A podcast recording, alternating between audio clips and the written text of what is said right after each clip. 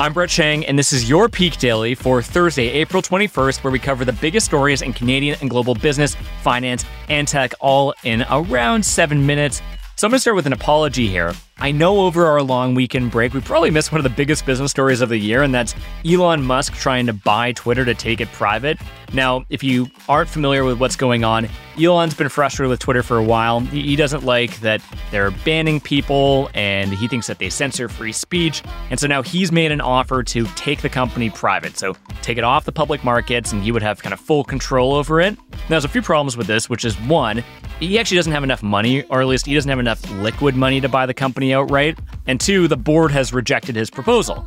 But there's actually a, a, new update that we wanted to bring to you, which was Apollo Global Management, which is one of the biggest private equity funds in the world. They said that they would actually offer some financing to help anyone who wanted to take Twitter private. Now, really, there's only one person right now who has proposed that, and that's Elon. And so Elon now has a bundle of cash that he can access if he wanted to actually proceed with this. But again, he still has to figure out how to maneuver the board to get them to agree to his proposal. Now, the, the, the last thing I'll say about this, because I do think it's an interesting story, is that Jack Dorsey, the founder of Twitter, who's still on the board, he's kind of been subtweeting some of the board members, and it seems like he's pretty supportive of Elon's proposal. So, anyways, a lot of moving pieces here. We'll definitely keep you updated on the Peak Daily. We apologize for not being able to cover it. It just came out at the worst possible time.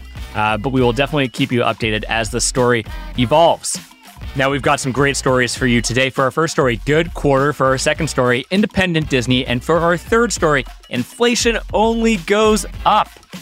For our first story, Rogers announced a double dose of good corporate news yesterday, posting a 7% quarterly year over year revenue increase for wireless services. Those are the $100 or so bills that we all pay, and confirming that the company is on track to close its $26 billion acquisition of Shaw by the end of June.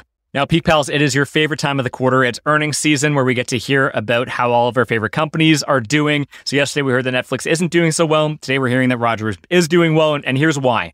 So, in March, the Canadian Radio, Television, and Telecommunications Commission, a real mouthful, approved the acquisition between Rogers and Shaw, but only if Rogers sold Shaw owned Freedom Mobile, the country's fourth largest wireless carrier, to preserve healthy market competition and protect consumers' wallets.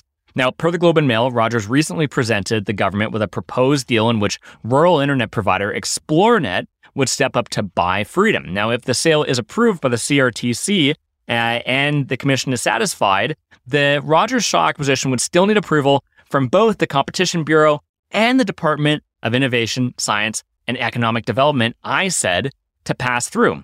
But those decisions could come as early as next month. And, and even without freedom, buying Shaw would still give Rogers the country's second biggest cable provider, as well as major gains in internet services in Western Canada and national satellite TV services.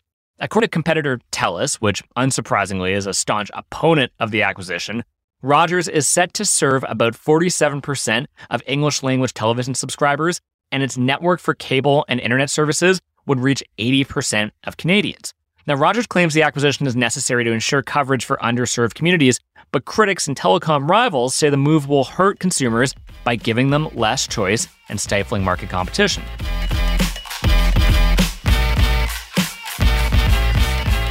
For our second story, Florida Governor Ron DeSantis is urging lawmakers to terminate the self governing privileges that Disney World holds in the state. This is all per the New York Times.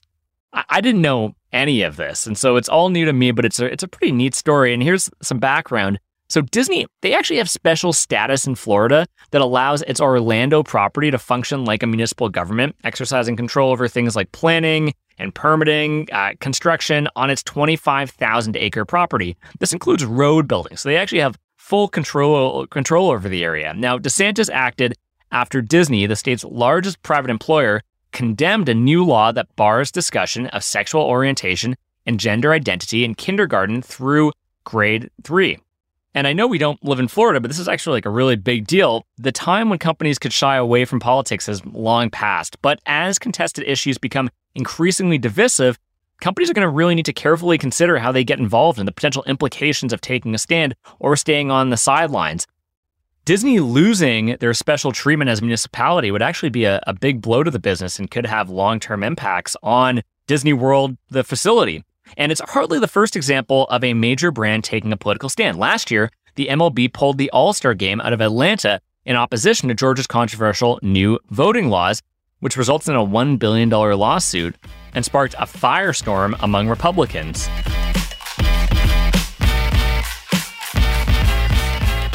Now, for our final story inflation rose 6.7% from the prior year in March. That's a full percentage point higher than February's 5.7% pace and the highest rate since the GST took effect in 1991. This is all per the Globe and Mail. So here's what happened the Bank of Canada, the BOC, will now have to move quickly to rein in runaway price growth that blew way past analyst expectations of 6.1%, and it's leaving millions of Canadians with inflation driven pay cuts this year.